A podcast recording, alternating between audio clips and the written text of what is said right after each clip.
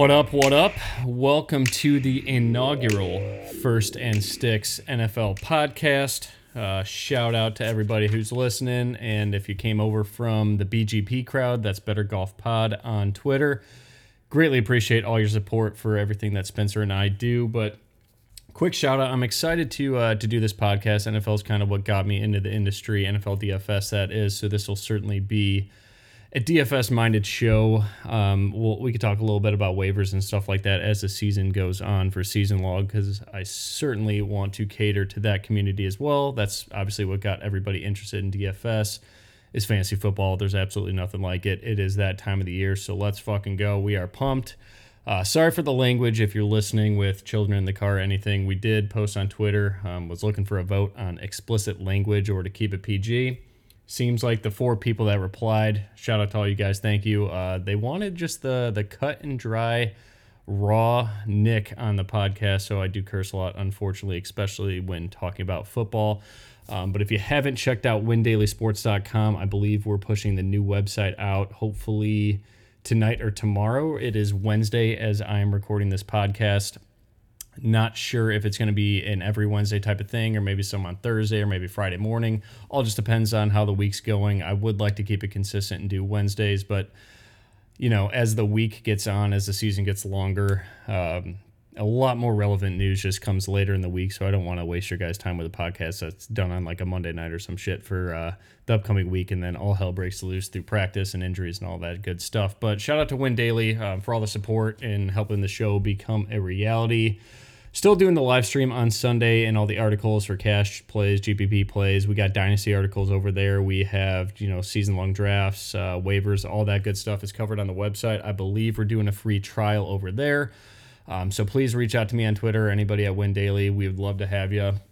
And it's a really fun community and everything like that. I don't want to grift or anything and talk about Win Daily or all these different websites that are better than the others, any shit like that. But um, a lot more written content from a lot of great people, and I believe it's fairly cheap. If not, do that free trial or hit me up, and uh, I'll get you access for a little bit just to see if it's something for you. If you're new to DFS, uh, all that we want to make sure that you're educated on the way that you play and are successful. But a lot of great people out there. Sina Jad's one of them. Follow him on Twitter. We got Dave Glock, uh, Ghost, just so many good people in on the website there. So shout out to everybody at Win Daily. Tony Catulio for putting this together. I probably butchered your name. I'm sorry, Tony. Um, but I'll get you on the show. Um, overall, though, the show is going to be more of a game by game breakdown. I think the live stream this week on Sundays or this year at Win Daily are going to be more of like player pools and things like that. I think we're going to shorten that show up a little bit and just go position by position where this can kind of be my spot to just ramble a bunch of bullshit about all the games and coverage schemes, uh, tendencies for coaches, defenses, DFS ownership, uh, quote unquote leverage is always funny to talk about. Uh, contest selection, GPP plays versus cash plays. Uh, we could talk a little bit about player props. I do have a few um, at the window right now. But again, since it's Wednesday, a lot of player props have not opened yet. But I did see that Underdog Fantasy, not a plug, they are not sponsoring this show. But if you do sign up at Underdog or play the Best Ball Mania, probably have very little time to get in those drafts. Use promo code BGP to support the Better Golf Podcast. Um, but Underdog was like the first quote unquote sports book. I don't know if you can call them that um, to put out totals eh, for player props. So yardages, uh, touchdowns, passing yards, all that good stuff, uh, reception. So pretty interesting to see someone in the fantasy community open the player prop market, if you want to call it that. I don't know if the sports books in Vegas or these automated sports books like DraftKings, FanDuel, ESPN Bet, Barstool, whatever you want to call them, actually consider um, looking at the market that Underdog set, and I believe Sleeper did as well. So shout out to them, just getting really competitive in this player prop space. So pretty cool to see. I'm sure Prize Picks did as well. So shout out to them. Um, we'll hopefully have some random guests on throughout the year. Um, so yeah, let's get into it though. We will start off with some injury news, I guess, for the week. So a lot of this won't be super fancy relevant, but let's just run through it real quick. So Houston, we got John Metchie questionable with a hamstring. Awesome to see him back in football. I don't really like anything on the Houston side. I wanted to really like Dameon Pierce this week, but Baltimore not a great matchup there. Tytus Howard uh, was placed on the IR, one of the best run blockers for that Houston offensive line. So good luck, CJ Stroud.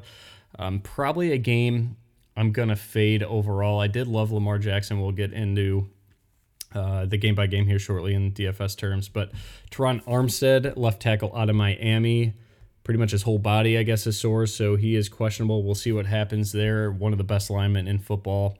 A lot of value right now in DFS with Raheem Mostert, so we'll see what happens with Terron Armstead. It's a great game to stack. Again, we'll talk about that. I will certainly go off the rails on this show a lot, so. Oh well, um, we'll see if I can edit some of that in post production, but keep it raw like the people want. Uh, Calijah Kancey out of do, do, do, for the Bucs, a rookie defensive tackle. That's right, out of Pitt. He's out for week one. I like Madison a little bit this week. Um, we'll talk about that a little bit more, but not a huge blow to the Tampa Bay Bucs. But he is supposed to be a stud. Uh, tore it up at Pitt, so obviously losing a defensive lineman certainly doesn't help things. Jeff Okudah, cornerback out of Atlanta, is questionable. Denzel Ward is in the concussion protocol still. He was limited today in practice, but if Denzel Ward's out, Joe Burrow is a full go, it sounds like. I mean, wheels up for Tee Higgins, Ja'Marr Chase, these pass catchers for Cincinnati. Mark Andrews out of Baltimore, questionable. He was limited today. It sounds like he's going to go uh, super cheap on DraftKings. We'll probably use DraftKings pricing just agnostically through this show. So if you're a FanDuel player, I apologize just for mentioning DraftKings pricing, but only going to have so many screens pulled up at one time without losing my mind. So it sounds like Andrews is going to go, but 6200 on DraftKings, man. He was so cheap, probably a staple for my cash game tight end, but if he's limited in any way, we'll see. I don't know if it's you know, it's still a great price if Mark Andrews is quote unquote limited. But again, we'll get into that. Uh, DeVante Parker, I don't think that should matter to anybody for the Patriots, is limited. Chase Young, limited for the Washington Commanders, arguably the best matchup in football against Josh Dobbs and the Arizona tanking Cardinals. Uh, keep an eye on that, but that defense is still pretty loaded with or without Chase Young. Obviously, they want their best player healthy, though. Terry McLaurin, turf toe, I believe, in Washington Limited. So we'll get into that game a little bit more. Christian Watson and Romeo Doubs for the Packers did not practice today. I don't think either of them are going to play. We know Christian Watson has always had some lower body issues throughout his very short tenure in the NFL, but very explosive player. When on the field, I just don't think they're going to rush it. So look for a very slow paced game in Chicago when Green Bay comes to town. Maybe use a lot of A.J. Dillon and Aaron Jones in that offense to kind of protect. I don't want to call Jordan Love a rookie, but you know he's a rookie for for our purposes. We haven't seen a whole lot from him in the fantasy game. Uh, Chandler Jones away from the team the, for the Las Vegas Raiders. That defense is awful and just getting worse apparently now that he's not going to join the team. Cooper Kupp's out. We know that. Talked about Tytus Howard for Houston. DJ Chark was a DNP today in practice with a hammy. Uh, Terrace Marshall, kid out of LSU. Um, a lot of people had high hopes for him in the NFL. Hasn't really come to fruition yet, but he was limited, so maybe that is a bump up for him. I don't think anybody's going to want exposure to anything on this Carolina offense week one. Going into Atlanta, which is a, a rather solid defense, especially on the run side of things. But I don't know, maybe some, uh, if you're in a super deep dynasty league or something and needs somebody to start, maybe give Terrace Marshall a look if Chark is likely going to be out. Kendre Miller for the New New Orleans Saints did not practice, so let's pull up this roster real quick. Sorry, I'm moving papers all over the place here. Um, who is going to run the ball for the Saints outside of Jamaal Williams? It looks like the active roster currently Kirk Merritt. Honestly, have never looked into him, never heard of him, so it looks like it's going to be the Jamaal Williams show early in New Orleans. Player prop of 49 and a half rush yards currently at DraftKings, uh, minus 115 on both sides. Um, I, I don't know what to expect there, but man, it, I mean, Tennessee, I think, was number one DVOA against the run last year. So it's not like it's a great matchup. We'll talk about that a little bit later again, but shit, while I'm here, let's just talk about this Tennessee. I mean, they got Jeffrey Simmons, Teair Tart. Denico Autry, like some great, great run stoppers. So it's not like this is a home run spot for Jamaal Williams, but DraftKings pricing 5,100. We know this guy can catch passes. He used to do it in Green Bay all the time. So he kind of just became a goal line back um, for the Detroit Lions last year. And here's some fun stats. Um, I guess we're just going right into the Jamaal Williams story here early in the podcast. Off the rails. This dude had 13 more attempts than anybody in the NFL inside the five yard line. So I don't want to like shit on Jamaal Williams chalk. It looks like he's going to be extremely, extremely popular. Um, makes a lot of sense. 5,100 on DraftKings, but this dude had 14 touchdowns inside the five yard line. Like that's some red zone variance you just can't really predict. And you probably can't replicate either. So, as much as I want to say Jamaal Williams chalk is bad just due to the fact that he had 14 touchdowns inside the five yard line last year, 33 attempts. Number two in attempts inside the five yard line was Jalen Hurts. Uh, Zeke Elliott, number three, at 19. Uh, Joe Mixon, number four. Dalvin Cook, five. Derrick Henry, six. So pretty funny to see just like he had 14 more attempts inside the red zone or inside the five, if you want to call that the green zone, than any other running back in the NFL last year. So a lot of people will prey on emotion and recency bias. Jamaal Williams was a fancy superstar last year, but it was all because of those touchdowns. On the flip side, I think there is some pass catching ability to be had here this week without Kendre Miller likely playing. So keep an eye on that situation. And then Shaq Leonard for the Colts. I don't think anybody cares about any of that situation. So the Colts are a fucking mess right now. So let's get into the game by game. And we will start off with we're going to skip the Lions and Chiefs and Sunday Night Football, Monday Night Football for the record. This will just be a main slate breakdown. So let's go to the Texans and the Ravens. Pull up the odds here for you guys as well. We can maybe mention the opening line and some movement. We have an opening number, opening total at 45, and the spread at Baltimore minus nine and a half. That has moved down uh, to 43 and a half at Circa. They are a sportsbook I respect a lot. You can get 44 on the total some other places. And a 10 point favorite for Baltimore without tytus Howard. I wanted to talk myself into playing dameon Pierce. I don't think he's going to be owned at all. Let's go to that ownership. Ownership projection right now, 4%. I was telling myself that this would be a very slow paced game. And really, the only way that Houston can stay in this game is to run the living hell out of the ball keep it out of CJ Stroud's hands. Don't let him make mistakes. But I don't know, man. I, I, I don't think this will be a boat race by any means, but I just don't see how you could be interested in anything on the Houston side. You know, we talked about John Metchie, Robert Woods, Nico Collins. I don't think any of those guys are in play for DFS unless you're just a super contrarian player. So, not interested in anything there. Was interested in Pierce, but probably not going to get there now, especially when we just talked about guys like Jamaal Williams for $700 less, but so is the field. We will talk about some pivots later. The Ravens, uh, I guess just overall for Houston, real quick, though, we will talk about some changes on that team uh, coaching wise. So we got DeMeco Ryans now, um, the defensive coordinator from San Fran last year, is going to be the head coach. So this will probably be a very defensive minded team. They do have a lot of young talent on the defensive side. Bobby Slowik out of the Shanahan style of outside zone running. That's kind of where I was really interested in Pierce, especially if no one's going to take his role for a little bit. Like he's a three down back. There's not a ton of those guys left in the NFL. Certainly, there's going to be competition behind him, but can't really get there. So they're probably going to shift a lot heavier toward the run. Last year, they only had 23.4 rush attempts per game. The tempo was nothing really crazy, but I, I would assume that they slow it down a bit this year. Pretty creative offense with anybody out of the Shanahan uh, family tree there with Bobby Slowik. So I wrote here early in the season for season long draft if Pierce gets 40% of the passing work that CMC got in San Francisco, it could be a big year for him. But you know, we'll see. I don't think this is a matchup for him. On the Ravens side of things, that they got Todd Monken out of Georgia. And uh, I believe he was an offensive coordinator with Cleveland and perhaps Tampa Bay as well. Don't really remember his role at Tampa Bay, but I do want to say he was with them.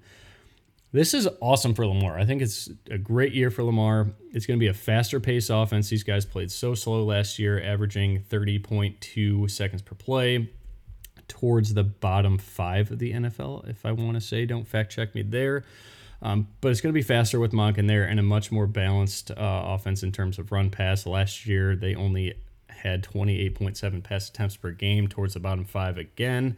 Uh, this should be a more spread offense. I think we're going to see Lamar throw it a little bit more, so that should be fun to watch. But again, I just I don't think we need to pay a premium for Lamar Jackson in a slow paced game against Houston, where they are a double digit favorite. Again, the line is moving away from that opening total of 45 points. Do have a lot of weapons on the Houston or uh, on the Baltimore side here. Rashod Bateman looks like he's healthy. Odell Beckham apparently good to go. Love to watch the rookie Zay Flowers and what happens from this offense. I think there's going to be a lot of fantasy value in this offense overall throughout the year. But again, just don't really love to pay a premium for Lamar Jackson. What is his price tag? 8K flat, sub 10% ownership though. But again, when I'm rostering a quarterback, I kind of want a back and forth game to where we can really get a ceiling. But with a guy that runs like Lamar Jackson, you could probably get a ceiling game just because he's capable of taking it 60 yards to the house at any time, just like Jalen Hurts. Panthers at the Falcons. Oh, God, I don't even know what to say about this game. We have an opening total of 43. If you got on the under early, you have some significant closing line value. Call your mortgage banker or whatever and see if you could pay this month's mortgage with closing line value, as we always like to talk about in the betting space. But man, this total plummeted. It is now 39 and a half exclusively everywhere. And the Falcons open as a two and a half point favorite now down to or up to a three and a half point favorite. So, not a whole lot of good things to say about Carolina. I don't see anybody in this backfield really taking much away from Miles Sanders, another guy who was elusive inside that green zone, inside the five yard line last year with Philly. But there's absolutely zero sex appeal for me in Carolina. Maybe you could talk yourself into playing Carolina's defense. I believe they are 2,600. Let's go to that game on the pricing. And again, while we're talking here, if you guys have any suggestions, any recommendations, things you want to hear, let me know. This uh, this show blueprint is not set in stone by any means. 2600 on DraftKings, so you could probably play Carolina's defense if you want to. Just don't know how much Ridder's going to throw. And when he did throw last year, he was rather conservative, so probably not a game where you get multiple pick sixes and can somehow pivot off of the the Washington Commanders chalk D on the Falcon side of things, I mean, it's going to be the Bijan Robinson show. We're uh, very excited to watch him. You could certainly play the Falcons defense as well on the other side there with Bryce Young, probably going to have a very hard time uh, adapting to the NFL for the first couple of weeks, especially with that roster right now and how banged up the receiving core is. I believe Adam Thielen was limited to um, the ghost of Adam Thielen, that old man, but I have no interest in Desmond Ridder at 4,900. Probably not going to pay a premium for Bijan Robinson at 8K on DraftKings. It doesn't look like the field is either, though. Sub 10% ownership projection right now. Just look at other guys in that price range. And again, this is how you can get different though. So me personally, probably not playing Bijan, but if you want to get different from, I don't know, Nick Chubb's ownership's pretty not even that high either. So I don't know. I just I don't think Tyler Allgeier is going to die right off the bat. I think we'll see some of him. We're going to see Cordero, but again, I just don't think this is a great game to get exposure to with that low of a total. So probably not going to pay a premium for Bijan Robinson. I want to see what his role is. I'm assuming he doesn't leave the field. They use so much capital in getting him, but nothing for me. I'm not probably not going to play Drake London. Does grade out as a very good value in terms of points per dollar. Not really interested there though. Let's go the Bengals. Um, do, do, do, do we have any notes on? Not a whole lot of changes there. Maybe on the defense with uh, Ryan Nielsen coming over from New Orleans. So should be a good defense for the Falcons. So excited to see them play. I think they can compete for this division. It all just depends on what Ridder can do. If he can game manage and Bijan's as good as we think, should be cool to see. So let's go to the Bengals. Joe Burrow, good to go. So that'll be awesome. Um, Ja'Marr Chase grades out as the number two wide receiver on the slate for me. We'll get into number one shortly, but this game opened at 47 and a half. Cincinnati minus two and a half, pretty much sitting there right now. So um, no concerns there. A you know low key shootout. I don't see a ton of ownership on this game. Let's go to that on my projections here. Team total of 25 for Cincinnati, so finally getting over the 20s. We Atlanta was 21 and a half. Baltimore's got a very high implied team total at 26.75. Uh, you could run all over Houston last year, so I don't want to skip over J.K. Dobbins at 6,600. Certainly could be a good play in GPPs. The game script on paper makes a lot of sense. A 10 point home favorite is something we always want to get exposure to with the running backs. Just not sure how much Gus the bus we're going to see. But J.K. Dobbins, obviously, uh, forgot him earlier, but should be a great spot. Nick Chubb, ownership sub 10%. I think he's a nut RB1 on this slate.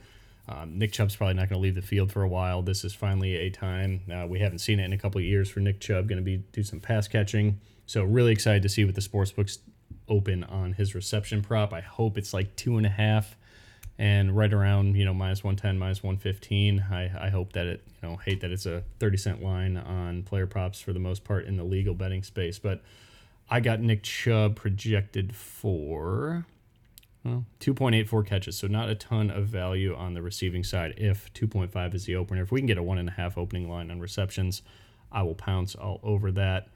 Um, absolutely love ja'marr chase so I did a little write up on Win Daily Sports about that, so you can kind of look into that a little bit more. But the Browns D is going to play a lot of cover one with Jim Schwartz now manning their defense. That is advantage Ja'Marr Chase. We'll also see some cover three, so that's kind of a little bit more. We'll see Joe Mixon in the check down game. Uh, Tee Higgins get a little more involved. But with that cover one, man, Ja'Marr Chase is an absolute killer against man defense. I will give you the little write up against cover one, especially. Um, third in reception yards per game in 2022 against cover one, ninth in receptions per game against cover one, and ninth in targets per game against cover one. So Ja'Marr Chase, wheels up as long as uh, Joe Burrow is good to go. Um, I mean, there's a lot of fantasy value here on the Cleveland side. Deshaun Watson at 6K, sub 10%. Very interested in that. I just don't know. Like, I, I don't want to tell you to play everybody, but certainly give him a look. Joe Burrow at 7,100 on DraftKings. I'll probably stay away um, just with the calf industry, uh, injury. Doesn't scare me a whole lot, but not going to get there. Just can't play everybody. But this is a certainly, certainly great fantasy, sexy environment. So, um, yeah, I mean, Ja'Marr Chase is going to be a priority play for me. It looks like he's 15% ownership projection. He'll be a priority play for most. Tee Higgins at a discount, 6,800, 15% ownership projection there as well. I'm just going to go Ja'Marr Chase. There's plenty of value. Again, you could read my article too, so it kind of uncovers how we find some of those values. Uh, Amari Cooper, 5,800, super, super cheap there. Uh, the Bengals defense kind of going to mix it up all over the place. They play a little bit of cover one man. They play a lot of zone with the cover two and cover three. Against cover two, uh, David Njoku should be in a great spot against cover three. That's uh, what we saw out of Watson last year, and this offense really leaned on Amari Cooper.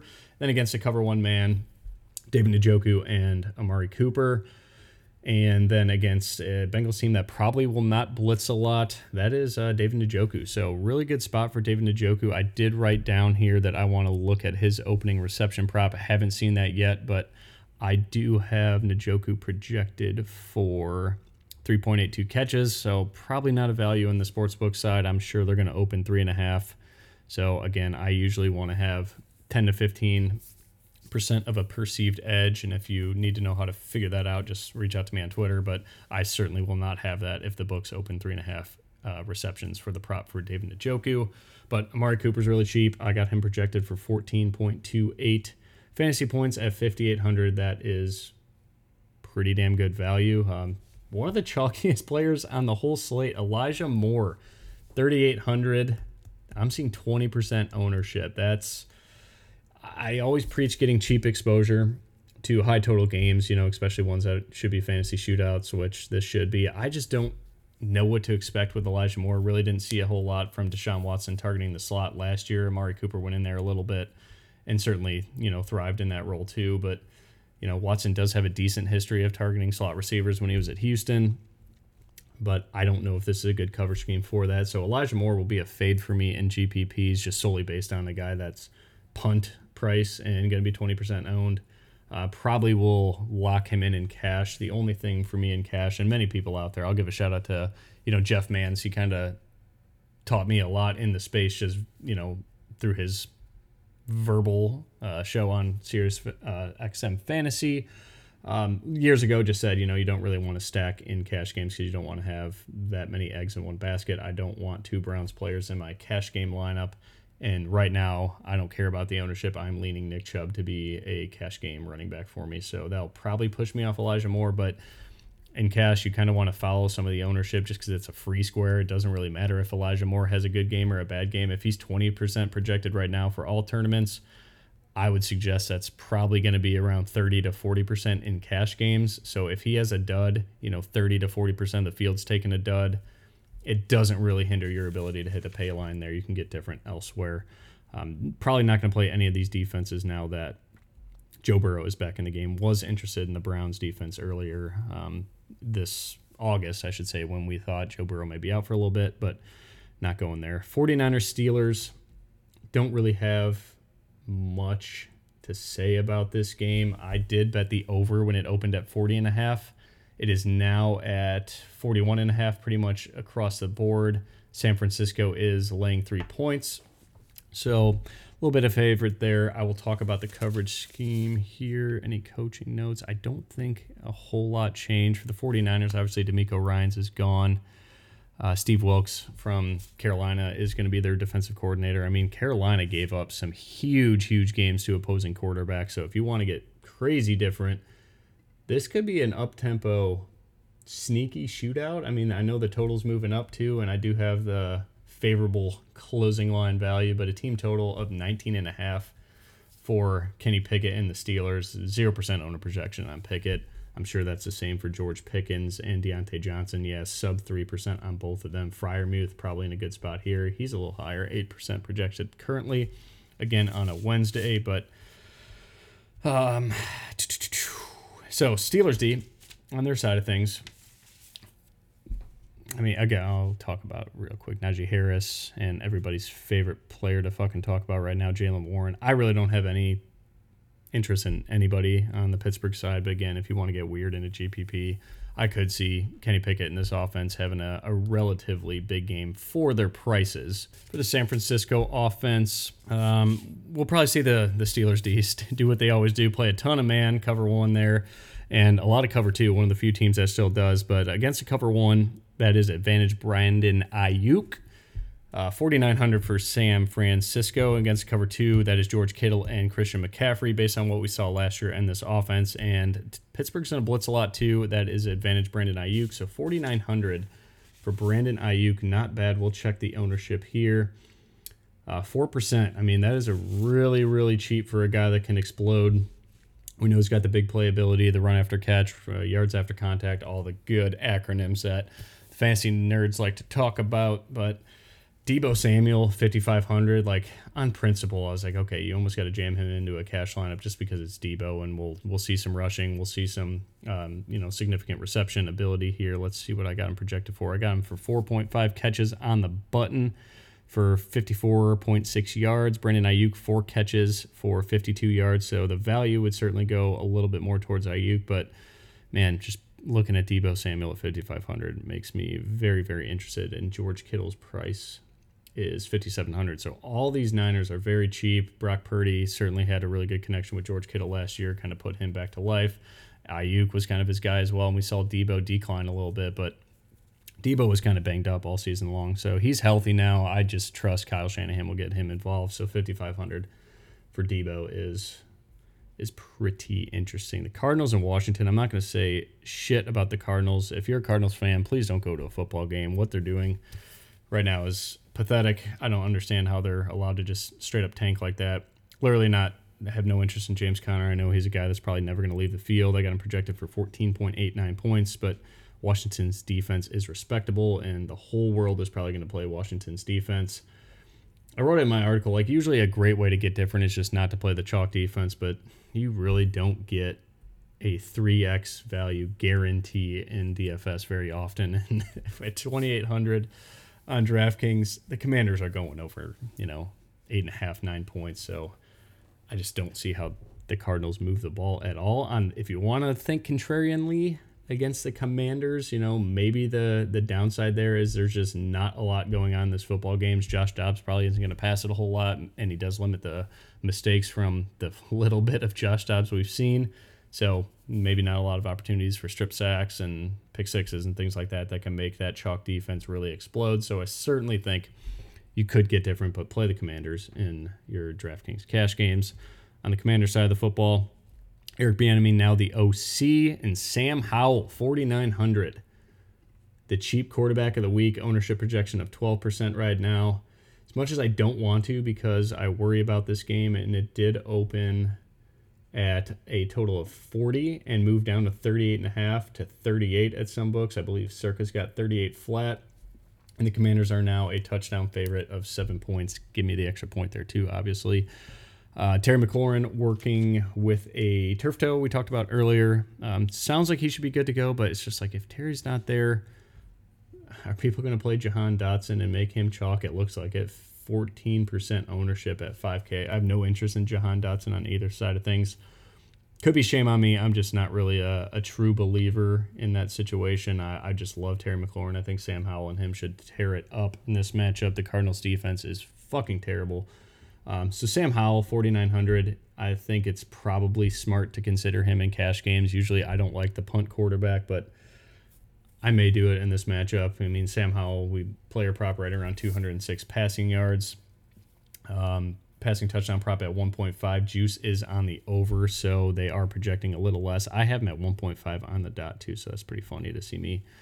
Um, my projection, I guess, so close to the market without looking at player props prior to doing it. So I, I think that's a good thing. I would rather be close to the market than significantly different than the market. I, I had this Twitter beef with someone on uh, golf when I posted my outrights and my implied probabilities for golf outrights, and they're like, "Oh, it looks you know very similar to the draft board or the betting board." Like, yeah, no shit. If your models are way different than what proven sportsbooks have for years, you know, I would be a little bit concerned coming from a math standpoint on where you're getting your numbers. So. Um, I am proud that a lot of these are right on market. But I got Sam Howell projected for 15.99 fantasy points. I'm significantly lower than the market on that. Looks like I'm seeing 17, 17 and a half on all the different outlets out there that project football games, but still, if you know, let's call it 16 for easy math, that's still a pretty damn good value. That's over 3x value on Sam Howell. Certainly can consider him in cash games. Uh, the running back situation: Brian Robinson's dirt cheap, 5100. Antonio Gibson, 5200. Don't I don't I just don't know what to do with that situation. So I'm probably gonna fade. Um, may get a little bit of exposure to Brian Robinson. We talked about Jamaal Williams being the nut chalk of all chalk at the running back position. If you want to pivot away from that, Brian Robinson or Antonio Gibson may be the guy. I just you know had such a headache last year playing Isaiah Pacheco with Bieniemy there in Kansas City. I was playing Pacheco just to get cheap exposure to the Kansas City offense. I would not say the Washington Commanders offense is the Kansas City offense, so I don't think I need to get cheap exposure to it, knowing that there was a timeshare with uh, McKinnon. So there's going to be a timeshare with Antonio Gibson, but I think Brian Robinson will run some routes too. Pacheco started to run a lot of routes towards the end of the season last year, so there is standalone value in both those running backs. I would lean Brian Robinson. Uh, I talked about the receivers a little bit. Logan Thomas, um, Cole Turner. If Logan Thomas does not play, he's still questionable at 3,200. Cole Turner at 2,500, the nut low price on tight ends. I think Cole Turner is a big body play, you know, big body pass catching tight end who can make a lot of splashes in the red zone. So keep an eye on him if it's absolutely gross. But if Logan Thomas doesn't go, and you're interested in playing Sam Howell elsewhere, like you could even stack him with Cole Turner, and you're still cheaper than playing Lamar Jackson solo. So could be interesting, but I have absolutely no interest in Arizona side, so no run, uh, bring backs there if you want to call it that. And uh, I'll just talk some strategy real quick. A bring back is just when you you know you stack a game or play a combo there with uh, let's just say you're playing Sam Howell and you're playing Terry McLaurin. You know, a lot of people out there will say, yo, you should have a bring back, and you know, you're playing that lineup in a GPP, so that game shoots out. So someone on the other side has to do something. If Sam Howell and Cole Turner or Sam Howell and Terry McLaurin have a ceiling game, which if you're playing a GPP, you likely want your quarterback to be in a spot where he could have a ceiling game. And same with the wide receiver, the pass catcher, whoever you're stacking them with or comboing them with, whatever the fuck term you want to use. I just say stacking. Um, you likely want to have someone pushing the pace on the other side so your quarterback continues to throw the ball to your pass catcher that you stacked him with. So uh, I don't see that happening here, and neither does Vegas with a total under 40. Bucs Vikings. I am very interested in this game. So we talked about a pivot away from Jamaal Williams at 5100. If you could find the salary, I don't think many people are going to play Rachaad White. I do see his ownership projection at 8% right now. Uh, 5,500, probably a guy that just doesn't leave the field Sean Vaughn pretty much left the team, it sounds like, since he moved further down the depth chart. Chase Edmonds still battling some injury. I know people want to talk about Sean Tucker. Sean Tucker's likely not going to step into a big role right off the bat. So I do have a ton of uh, interest in Rachaad White, a pass catching running back. I have him for 3.4 catches, 24 receiving yards, 50 rushing yards. So all purpose error right around 75 and decent probability of scoring a touchdown. I'd have him probably right around plus 130. Um, do not know what the market's at there. So we'll look at that later. Cade Otton, really cheap tight end for Tampa Bay. I mean, Chris Godwin, you know, Baker Mayfield and slot receivers, what he did with Jarvis Landry. Chris Godwin's pretty cheap at 5,900. Not going to get there with Mike Evans, but this could be a low key shootout too. So let's talk about this live movement here. What did we open with? 45. It is sitting at 45. Some books pushed it up to 45 and a half with the Vikings opening at a six and a half point favorite. That is gone down to six flat. I did take the Bucs at six and a half. So on the half point good side of that line currently. I don't know. This Minnesota defense is not good. Um, I know they did bring in help, obviously, with Brian Flores now being the defensive coordinator. So I respect the hell out of him. Kind of still the the old school in me that respects the Patriots T. So I do expect Minnesota's defense to be a lot better, but still they just don't really have the personnel that scares me. So I think the Bucs can put up a fight in this game. It's just whether or not you trust Baker Mayfield. But if you wanted to go a double stack of Mike Evans and Chris Godwin or Chris Godwin and Cade Otton at 3,300, who's super cheap and 1% owned, Cade Otton's going to run a lot of routes and does have significant um, matchup advantages here. Cade Otton's a pretty good pass catcher. So the bring back or the run back, whatever you want to call it, would obviously be Justin Jefferson. If you have any interest in punting the KJ Osborn, I'm not going to pay 4300 for KJ Osborn when there's other players in the 3K range that I think get similar volume. Not going to play Jordan Addison. It'll be a wait and see, but I really don't have a ton of uh, interest in Justin Jefferson. I do respect this secondary for Tampa Bay. Still solid there. And, you know, we have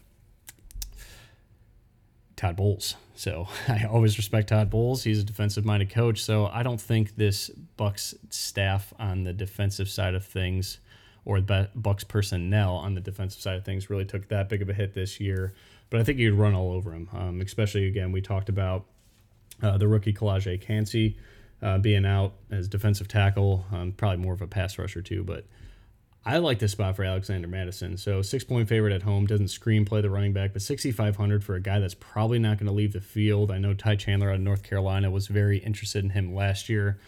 Got the RB two job, but I just don't know how much they're going to use him early. So Alexander Mattison, a guy on an offense with a team total of 26 points that's going to get the red zone touches, yeah, I'm I'm certainly interested in Alexander Mattison if you could uh, if you could afford him. But again, Justin Jefferson, he's always going to be one of the top projected wide receivers. I got him for 20.89, so he's actually number two. I mentioned Ja'Marr Chase was number two. Ja'Marr Chase is number three in my projections, and uh, Tyreek Hill's number one. So we'll get to that. But yeah, so a lot of interest in this game. Uh, if you're crazy, you could stack the Bucs and hope a one percent Baker Mayfield at what is his price? Forty nine hundred, the same as Sam Howell. So a lot of people are gonna play Sam Howell in GPP. I don't understand why anybody would do that. Obviously to save salary, but again, I want ceiling games out of my quarterbacks if I play them. This could certainly be a ceiling game for Baker Mayfield. It's just whether or not he's worth a shit. I don't know. That is up to you, but it is a risk, but one that could pay off great because you know the pass catching volume is going to Mike Evans, Chris Godwin, Cade Otton, you know, Rachaad White. So um, you know who to stack them with. So it's not like it's a confusing pass funnel situation to figure out on where the target share is going to. But let's go to the Jags. I really don't have any interest in this game. Um, the Colts on the other side are just an absolute goddamn disaster. Uh, everybody projects well for the for the Jags. But again, I just don't see the Colts putting up much of a fight, or if they do, they're going to slow down the pace a lot and make this a game that Trevor Lawrence just can't explode on. But Trevor Lawrence could certainly throw for 250 yards and three touchdowns pretty quickly, and they go up 21 nothing and take the air out of the ball at the price 6500 that's getting up there where i just don't see trevor lawrence having a ceiling game so probably out on that situation we'll love to see what the target dispersions go like with Christian Kirk, Calvin Ridley. I don't think Zay Jones is much of a threat, but Evan Engram's still going to get his. Excited to see Tank Bigsby. I know everybody's talking about him. I think he will have a significant role, especially in the red zone. I will not be playing Travis Etienne, um, but his ownership is quite low. It's under 10%. So, you know, a guy that can catch some passes and break off a long run, score a touchdown or two. I just, again, don't see this game going very high and you know, in, in the scoring department, that is. I'm just fucking making up words now, but not really interested in that one. Um, opening total of 43. That has got bet up to 46 at some books, 45 and a half now. So it does look like the betting market thinks this game will go a little bit. And Jacksonville opened up as a three and a half point favorite, now sitting at five at circa and five at most books. We could get some four and a half there too. So the public loves this Jacksonville offense, and they do have a team total of 25. So if you want to get exposure to it, it is certainly a fruitful fantasy spot to do so. Again, I just don't see Indy putting up a fight. Um, let's check the ownership on Deon Jackson. So Deon Jackson's obviously mispriced, but um, Zack Moss practiced today. It is Wednesday. I don't think he's going to play. I'm assuming he's just getting in some work to get back into shape for week two because he missed some time with a broken hand or broken arm, whatever the hell it was. I just, uh, Deon Jackson, 20% owned, will be the fate of a lifetime for me in GPPs. I hope it doesn't kill me. I just don't play punt chalk running backs on bad offenses, and that's exactly what this is. But again, in cash, like we talk with uh, Elijah Moore, he's a value there, 4,100. You probably just play him in cash. I have him projected for 11.67 points. So, you know, close to 3x value. It's just, for me, I'll play him if he's going to be 50% owned cash games because it doesn't really matter what he does at that point. But I will not be going there in GPPs. Um, not telling you not to do it, just being clear with you that I certainly will not be doing that shit. Just not interested. Um, and we'll probably see some Evan Hull too. Titans and the Saints. I don't have much interest in this game. Opened up at 42, now bet down to 41 and 41 and a half, depending on where you're looking. Saints opened as a three and a half point favorite. Pretty much sitting still there three and a half or three. Uh, not not interested, I don't think, at all. Anything on the Titans side that I've talked about. No, it's pretty much the same staff. Tim Kelly's going to be the offensive coordinator now. He's always been with the Titans for recent years, I guess. So they'll probably play a lot quicker. Um, it's been a snail's pace the last couple seasons. We're going to see Derrick Henry catch some balls too. Uh, a lot of 12 personnel, so two tight ends. I just don't really like anybody on this team. I mean, DeAndre Hopkins is always just a special, special talent, but that secondary for New Orleans Saints is very good. They do have some playmakers, Marshon Lattimore, Tyrann Mathieu. So I like the Saints defense at 3,400, and they're going to be like sub 5% owned, I think. Let me pull that up. Way to be prepared, Nick, you dumbass. Yeah, sub 5% owned. So I like the Saints defense a lot. You compare him with Chalk Jamaal Williams. Jamaal Williams' ownership went up on the podcast, 30% owned. So everybody's playing Jamaal. Uh, they must have received the news about Mr. Uh, Kendre Miller. So Tony Jones, I think, is going to be activated for this game too. So that is fucking gross. So yeah, Jamaal Williams is uh, all they got. But Derek Carr actually projected pretty damn well for me. I got him for 245 passing yards, over one and a half touchdowns, so 1.6. No value in betting that prop though, in my opinion.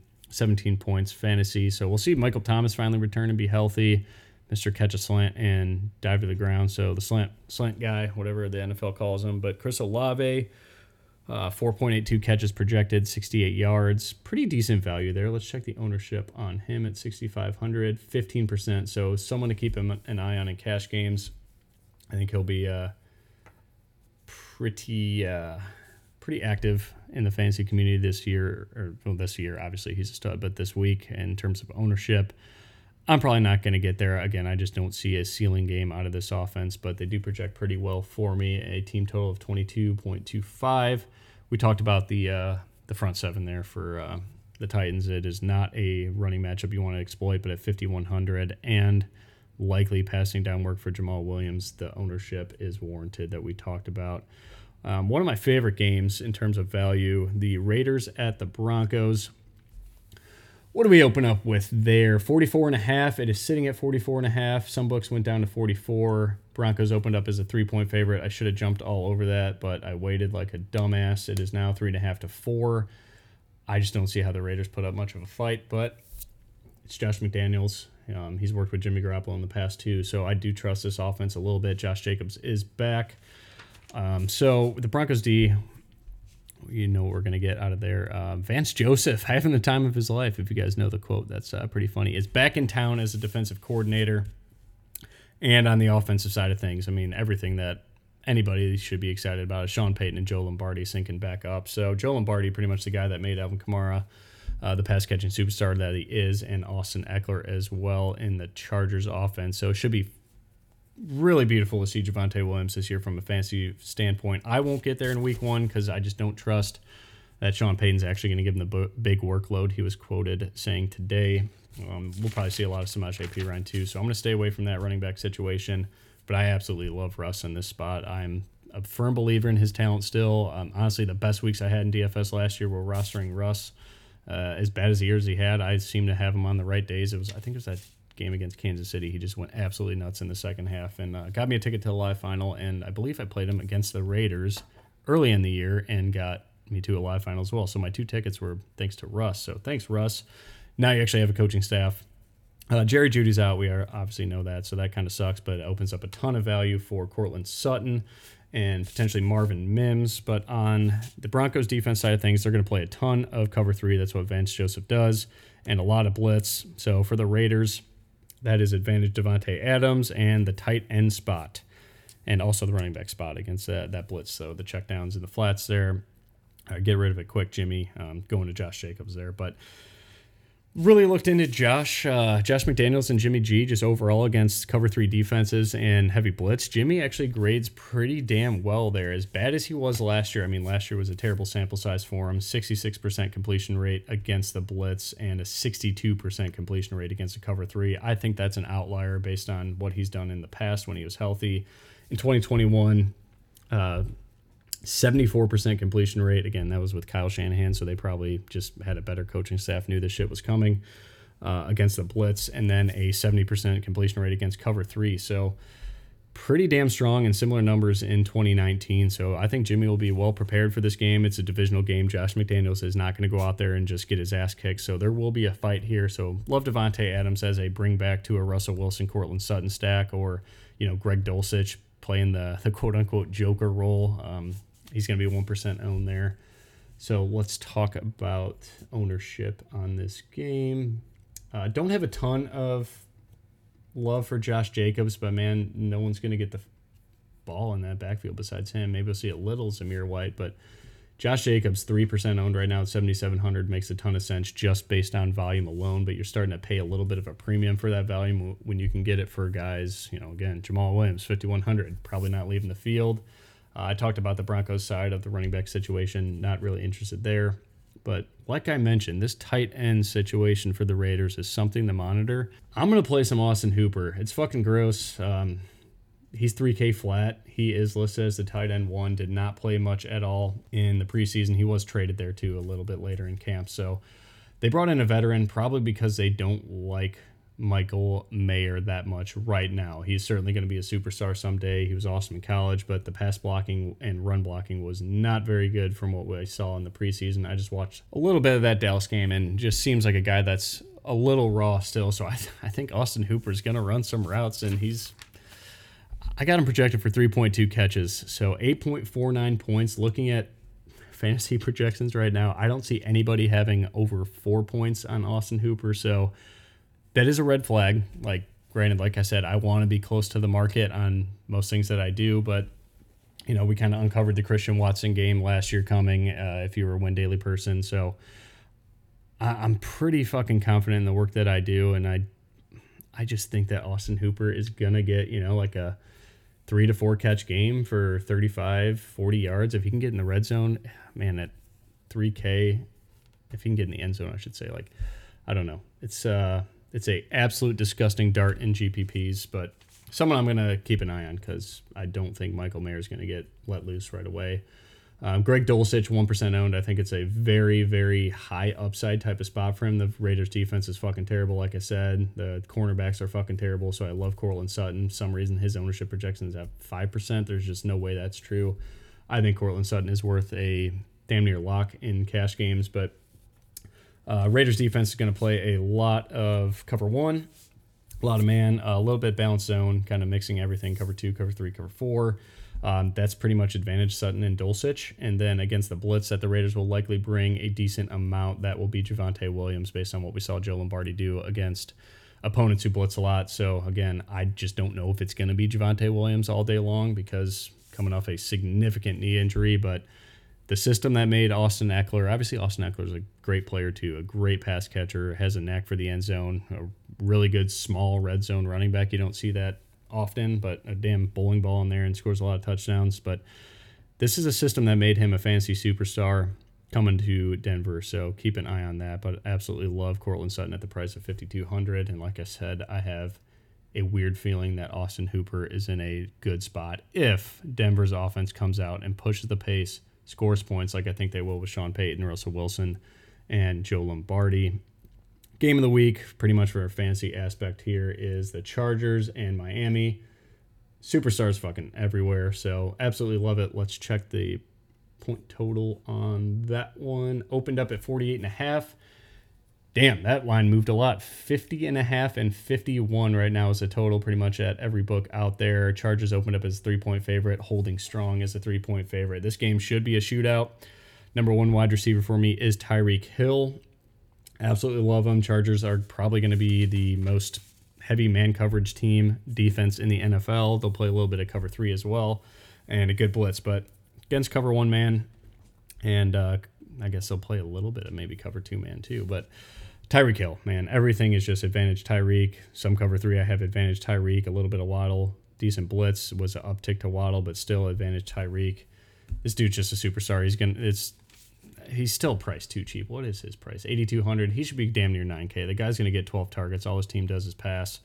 Uh, when two is healthy, so Tyreek's a lock for me everywhere. Just going to do that. Uh, Keenan Allen on the other side is quite expensive at seventy three hundred looks like fantasy ownership is not going to pay up for that. So if you want to get different in this game, play Keenan Allen. I know that sounds weird. Like, yeah, of course Keenan Allen's in a great spot in the shootout, but people don't want to pay 7300 for him. I get it. Uh, Miami is going to play a lot of zone under new defensive coordinator Vic Fangio. A ton of cover four. Probably not going to blitz a lot. Um, that is advantage Mike Williams and Keenan Allen and also the running back situation for the Chargers, which is Austin Ekeler. But we got Kellen Moore as the offensive coordinator now. So also going to see a lot of two tight end sets in the red zone. So I did hint in my article I took Donald Parham to score a touchdown at plus 750 on DraftKings. I don't know if that price is still there, but that's just pissing away money. But uh, I have it priced at like plus 490. So I'm going to take the perceived edge that my numbers have. Um, but dude, Mike Williams, 5,700, 15% owned. I, I just think it's a great play. As much as I want to tell you to fade the ownership, Mike Williams is just such a beast. Has, you know, three to four inches on any cornerback in the NFL that he's going to face. A great offense. He's healthy. Probably fired up, too, that they drafted Quentin Johnston. So look for a great spot here for Mike Williams at 5,700 on DraftKings. Just too valuable. But again, no one's playing Keenan Allen because he's priced so high. Should be a great spot. Keenan Allen is a zone killer and he's healthy and he's going to move around the formation now with Kellen Moore instead of just being stuck in the slot like it was last year and years past with, uh, I think, Anthony Lynn. Uh, blast from the past. Uh, Raheem Mostert, though, running back for Miami. Sub 5% ownership tag. I just don't believe that, but another pivot off of Jamaal Williams, or shit, you could pair him with Jamaal Williams. I don't see anybody else in this offense getting touches. Salvon Ahmed, I believe, is still potentially hurt. De'Von Achane or De'Von Achane uh, is healthy. I don't think we'll see a ton of him, but he will run some routes. But Raheem Mostert, I have projected for two catches, so that's pretty valuable for a guy like him. Uh, 12 yards receiving. I have De'Von Achane for 1.3 catches, 12 yards receiving, um, 54 yards rushing for Mostert, and pretty damn good, almost even money on the implied probability of a touchdown. So good value on Raheem Mostert with Jeff Wilson on the IR. Mostert's always been a really, really good player, just can't stay on the field. He's healthy right now. This is a defense you historically could run on. So getting cheap exposure to high total games. If no one's going to play fucking Raheem Mostert, let's do it. Uh, I think that's a really good spot. You can kind of probably play value running backs across the board. Uh, tight end spot, Gerald Everett is uh, is in a good spot, like I mentioned. I will actually give you the projection I have for the Chargers now with Kellen Moore. So the 2022 results for the Chargers offense. Tight ends received a 17% target share. I have that projected this season to 20.5, so a three and a half uh, percent increase, which is nice. Uh, wide receivers had a 56% target share last year under Joe Lombardi. This year, I have 60% with the new regime of Kellen Moore. And running backs had a 26% target share, a la Austin Ekeler, still being drafted top five in fantasy because everybody's looking at last year's results. I have that down 6% this year to 20% target share to the running backs, but the end zone share goes significantly up for the tight ends. Last year it was 24%. This year I have it projected to 32%. So 8% boost in the end zone targets. That's kind of why we play punt tight ends, is hoping they score a touchdown because if you're not playing Kelce, you're not playing Mark Andrews, maybe Darren Waller if you want to put him in that. Um, you know, I'm not going to talk about Kyle Pitts. He certainly doesn't deserve it, but uh, you kind of play these cheap tight ends hoping they score a touchdown. There is value on the Chargers tight end position this season, according to my numbers. So Gerald Everett, um, honorable mention, and then Donald Parham. I wouldn't play him in DFS, but uh, 750 to score a touchdown when they're going to run some two tight end sets in the red zone is pretty interesting. The Rams offense without Cooper Kupp's probably going to fucking suck. Um, I have a boost in projections to Tutu Atwell and Puka Nacua. I'm um, going to butcher his name, so sorry about that. No off, no interest in Cam Akers. I'm just skipping over this team as a whole. Let's look at that total though. We opened up at 47. It is down to 45 and a half, 46 and a half at Barstool. I think you definitely need to move on the under there. Um, I don't want to chase a bad number. When it opened at 47, we should have jumped then, but Circa's down to 46, so only half point there. And then uh, FanDuel is at 45 and a half, but Seahawks offense, man, I really wanted to play a lot of Geno. I think this Rams defense is going to suck ass, and Jaxon's uh, Smith-Njigba is probably going to get slowly worked in, and you know the stack for Seattle. It's going to Tyler Lockett, it's going to DK Metcalf. So the best double stack um, in terms of like making a decision of where the target share is going to be. Maybe second best uh, Cincinnati with Tee Higgins and Ja'Marr Chase. Like it's pretty easy to double if you're interested in double stacking your lineup. Um, these two teams are probably just the easiest thing to click and be like, yep, I know they're getting eight targets and some red zone targets. Uh, so it makes me feel safe in the double stacking world. But love DK Metcalf. Think this is a blow up spot for him. But again, I don't see the Rams pushing the pace with that shit offense and shit team that they have. So um, leads a lot of the public to Kenneth Walker as the Seahawks are a five and a half point favorite currently. Opened up at five. I forgot to mention that. Kenneth Walker, 6K, pretty damn cheap. I'm sure we'll see some Zach Charbonnet, so that may keep some people off Kenneth Walker, but 6K, I'm seeing 18% ownership projection. Um, player projection of 15.1, 15.4, 15.9. Mine is 15.25, so right on the market there. Not a ton of value at 6K, but this is a dude that could score two to three times in this game. So, you know, projections are just a little bit of a baseline. You need to use your your head here a little bit and think of the game. How did the Rams score? Did the Seahawks just run the living shit out of the ball? Maybe bring some DeeJay Dallas out too if you're trying to find a way to fade Walker. But I think if there's any running back outside of Nick Chubb that is likely to score two touchdowns on Sunday, it is probably Kenneth Walker. So for 6K, especially if you're a FanDuel person, touchdowns pretty much all the fucking matter over there. So give Kenneth Walker a serious look. Um, last two games here, Patriots and the Eagles. I really don't have a whole lot to say. I mean, Jalen Hurts is the best fantasy quarterback in football right now. I don't see how the Patriots score. The Patriots have a team total of 20 and a half though. And this is like this is your classic trap line. You look at it like how the hell are the Eagles only a 4 point favorite? They are on the road. Um, opened up as a three and a half point favorite. Actually, that was even more alarming. They're bet up to four point favorites now. Opening total of 46 and a half, starting to go steady downward. Uh, total sitting at 45 right now at circa 45 FanDuel PointsBet pretty much everywhere. Um, 45 and a half here for Barstool. Again, that's like can be automated. Maybe they're using the score platform now. I don't fucking care. I hate that sports book. Um, complaints for another day.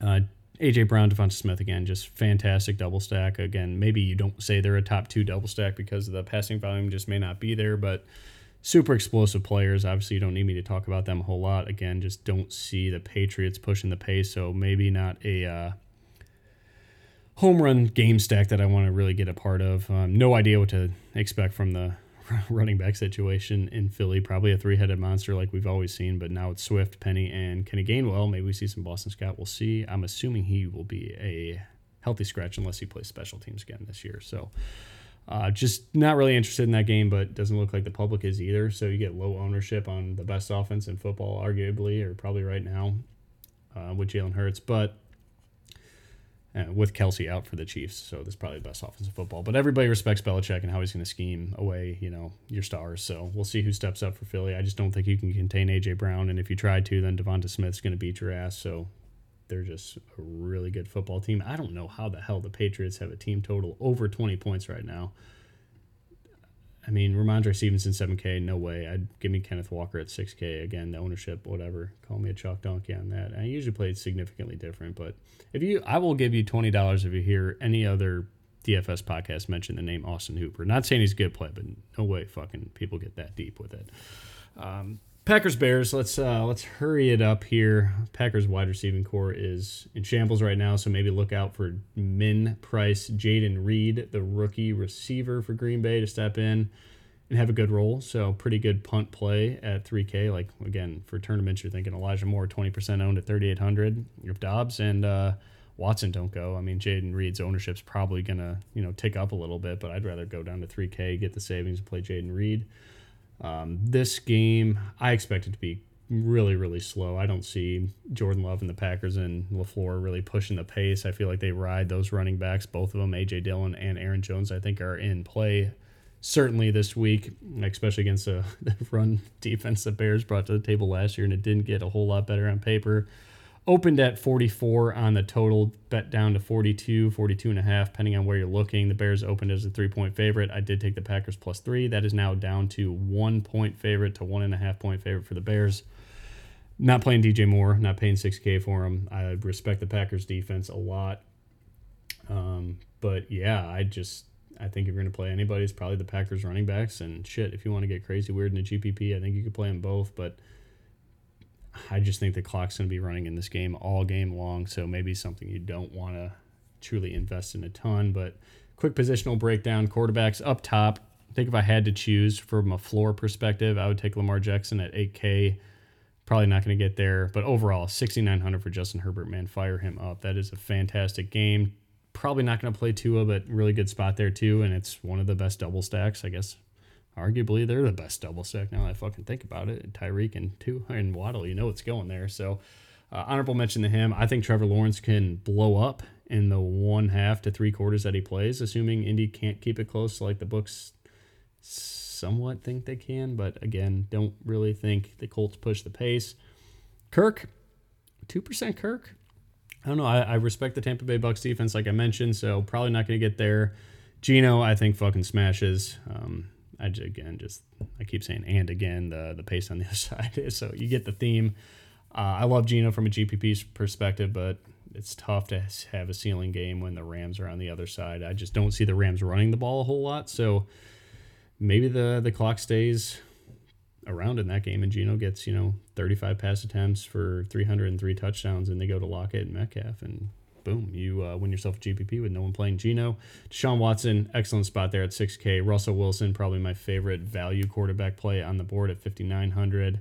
I don't like anybody in the 5Ks, maybe Derek Carr. I'm not playing that in DFS. So uh, Baker Mayfield, for some reason, I think he's somewhat viable in GPPs. Just a pivot off of Sam Howell if you're kind of building the same lineup with the the punt plays. But Baker is going to be playing from behind most likely, and I see that game going back and forth because there's offensive weapons on both sides. There's pace there, and I, I think that's a much better spot to invest if you're paying down for Sam Howell in GPPs. Running backs, not really into Christian McCaffrey or Ekeler just for the pricing. Um, obviously, they're great players, but I'd rather have Nick Chubb for cheaper. Going to pass on Bijan Robinson. Joe Mixon, 6,800 probably gets a shit ton of touches, but again, I think the same thing for Alexander Mattison and probably a better game script at 6,500. I'd rather go there. Aaron Jones, talked about him. Kenneth Walker, probably a cash game staple at 20% ownership in 6K. Rachaad White, I mentioned him. I don't think his ownership will actually be as high as the market says it is. Raheem Mostert, if that's sub five, I love that spot. And, you know, Jamaal Williams, at 5100 everybody's going to play maybe you pivot to brian robinson or try to get up to mostert or Rachaad white or just avoid the punt running back situation overall um, Deon Jackson, keep an eye on him for cash. I'm not touching him in GPPs, but you certainly can if you need the savings. It's just not me. Uh, wide receiver, I'm going to play all of the Tyreek. I'm going to play a shit ton of Ja'Marr Chase. And with the running backs I kind of just mentioned, you can do that. You can play them both. Um, love Keenan Allen. Love Metcalf. you know, there's so many good players, so I don't need to go through all of them. But Christian or Courtland Sutton at 5,200 is a fantastic value. My player pool just fucking disappeared. Where did we go? There we go. Um, didn't really miss anybody above Christian or Chris Olave, 15% owned. I know Tampa Bay secondary sucks, just not not getting there. Mike Williams, 5,700. Absolutely love that. Deebo, always interesting. Sub 5% owned, 5,500. Deebo, come on now. Um, Pickens, Diontae Johnson, we talked about. Pittsburgh maybe having a little sex appeal this year on the offensive side of things. Van Jefferson's like the only game in town for the Rams, but probably not getting there. I think Sales defense is going to come out to play this year too. Um, punt wide receivers. Elijah Moore, the chalk, 3,800. Take a look at him in cash. That's about all I say. I'm not playing him in GPPs unless I'm stacking that game. If I'm playing Watson, Elijah Moore, and Njoku, or Watson, Elijah Moore, and Cooper, running it back with Mixon and Chase, something like that, then sure, get a game stack in. If you think that game's just going to score points back and forth, back and forth, make a lineup that says that or tells that story. Get touches on every side of the game, you know, both sides of the ball, and every single drive your fantasy lineup is getting points. That is a great way to win a tournament. And tight end, keep an eye on Andrews. Obviously, the best play on the board at 6,200, but injury concerns. Hockenson's in a good spot too. Didn't want to overlook him. Um, not really interested in Goedert, Higbee, Ingram, any of those fucking guys this week. Uh, Dulcich, I think, has great GPP upside. If you're into believing in Russell Wilson, you certainly don't have to be. I won't argue that. Taysom Hill, probably see some of him now at running back with Jamaal Williams being the only game in town. I like Cade Otton at 3,300 for a GPP. Logan Thomas at 3,200, potentially not playing. So keep an eye on Cole Turner. And my puke play of the week is going to be Austin Hooper. Luke Musgrave, 13% ownership. Holy shit. Uh, that is interesting. So um, I guess you can keep an eye on Luke Musgrave in cash. I know it's a rookie tight end, but he is running with the ones. He's running a ton of routes. He looks good. So with the injury concerns that we have there in Green Bay with Doubs and Christian Watson, Luke Musgrave makes a lot of sense. I'm just not fucking touching that in the GPP. 13% on rookie tight end. Hell fucking no. So uh, defenses, I like the Saints you know, there's a ton of great defense out there. Obviously, the Eagles, Ravens, whatever you want to do, but play the Commanders in cash. I'll say that. But thank you all for tuning in. Greatly appreciate you. Let me know some feedback, but good luck this week. Uh, tune into the live stream on Sunday if you could. Um, if you're into that, it is free just on YouTube or whatever. And support uh, Win Daily, Better Golf Pod if you could as well. Uh, give us a like and please, um, you know, subscribe to the podcast, whatever podcasters do. I don't even know how that shit works. And uh, let me know on Twitter at Sticks StixPicks, S T I X P I C K S. If you have any recommendations, change of the audio, if I fucking suck, whatever, just let me have it. I don't care. I love clarity. But if there's something else you want to hear, something else you like, or want me to dive into more that I mentioned on here, please do. But kick ass this week. Football's fucking back. Good luck in week one and go catch some lineups.